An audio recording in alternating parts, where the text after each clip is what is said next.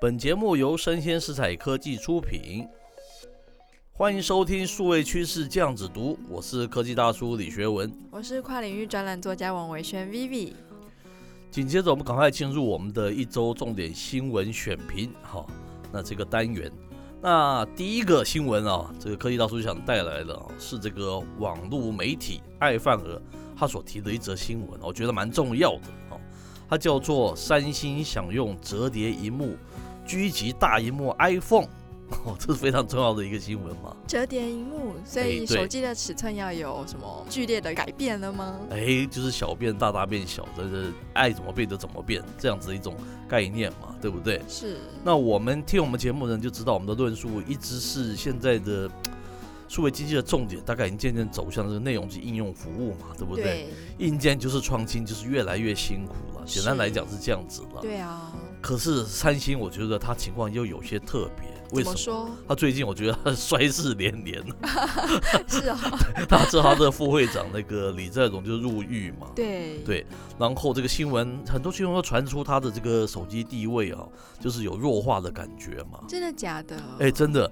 然后它的股票的一个反应，股市的一个反应嘛，哦，嗯，像台积电呐、像那个苹果啊，都还蛮不错的。是可是它的那个股票就反应就非常疲弱啊。是哦，，对，然后它三呃，就半导体来讲的话，像台积电啊、Intel 啊，就是很积极的扩厂嘛。对，可是三星原本预计在美国要选择那个地点，就是设置晶圆厂，可是，到现在连地点都选不定。 因为副会长入狱嘛，哎，所以那我觉得他说衰势连连就对了啦。是，反正我觉得三星是下一个我们非常值得去关注，因为它毕竟是全球手机的一个重要的一个大厂嘛，对不对？对，那特别是现在硬件没有什么好玩的情，没有什么好创新的情情况下，我觉得它用折叠荧幕这样子。这这样子的一种方式，想要狙击 iPhone 嘛，特别在下半年这个时候，他们它手机会陆续的推出嘛，对不对？三星的跟苹果的，嗯，我觉得是一个非常大的一个冒险哦。我个人是这样子这样子想的哈、嗯，那这篇新闻的重点，它就整理的非常好了。他说，时间回到二零一一年的时候，三星当时发表这个 Galaxy Note，啊，引起也是引起大家的哗然呐、啊他是他当时是说，他们想要推一个所谓大尺寸嘛，对不对？嗯巨型的一个荧幕嘛，大家都非常的好奇啊，这要怎么用啊？那这么大怎么样带出去啊？对不对？类似是这样子啊。嗯，因为当时是就是，我觉得 Jobs 当时还是操纵全世界手机的话语权嘛。是，他一直认为这个单手操控才是真正的手机啦，对他一直这样觉得。你应该也知道那一段历史嘛，是对不对？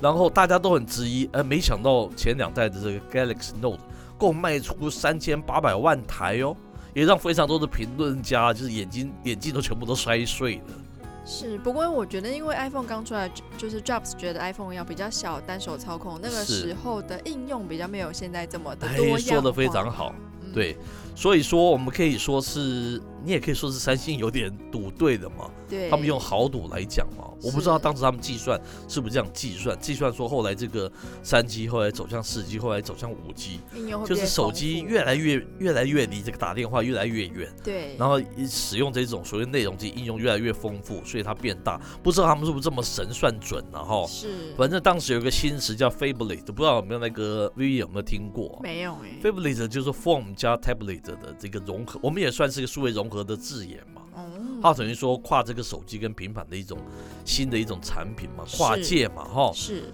那也帮这个顺利的帮三星开启了一年可以两次更换旗舰机的这个策略啦。嗯，那我们知道 Galaxy S 主打综合，Note 就主打大荧幕嘛，对不对？是？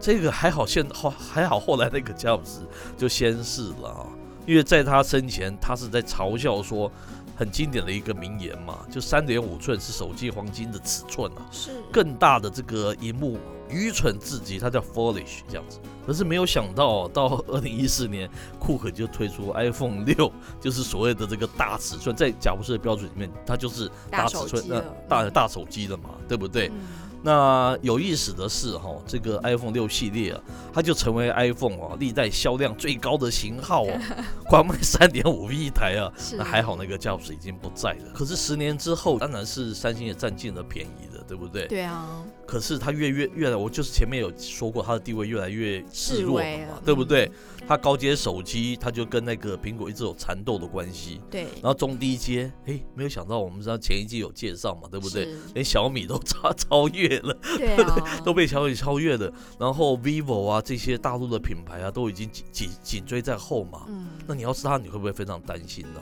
不过他现在要推出这个折叠荧幕啊，是不知道大叔有什么样的想法？啊我觉得上一次这个三星的这个豪赌啊，大家都说他赌对了这个内容及应用啊，会变成手机使用的一个主流。我觉得都有点后见之明呐、是那我们现在看看它推出来这个折叠手机，对不对？是，它纯又是一次的一个豪赌嘛，对不对？嗯对那它到底是有什么样的迷人的地方啊？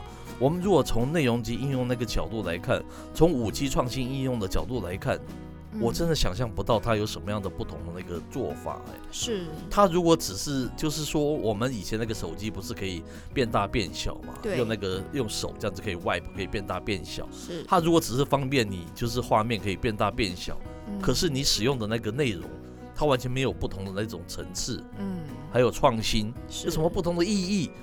那我觉得这个手机，我个人是有点堪忧啊。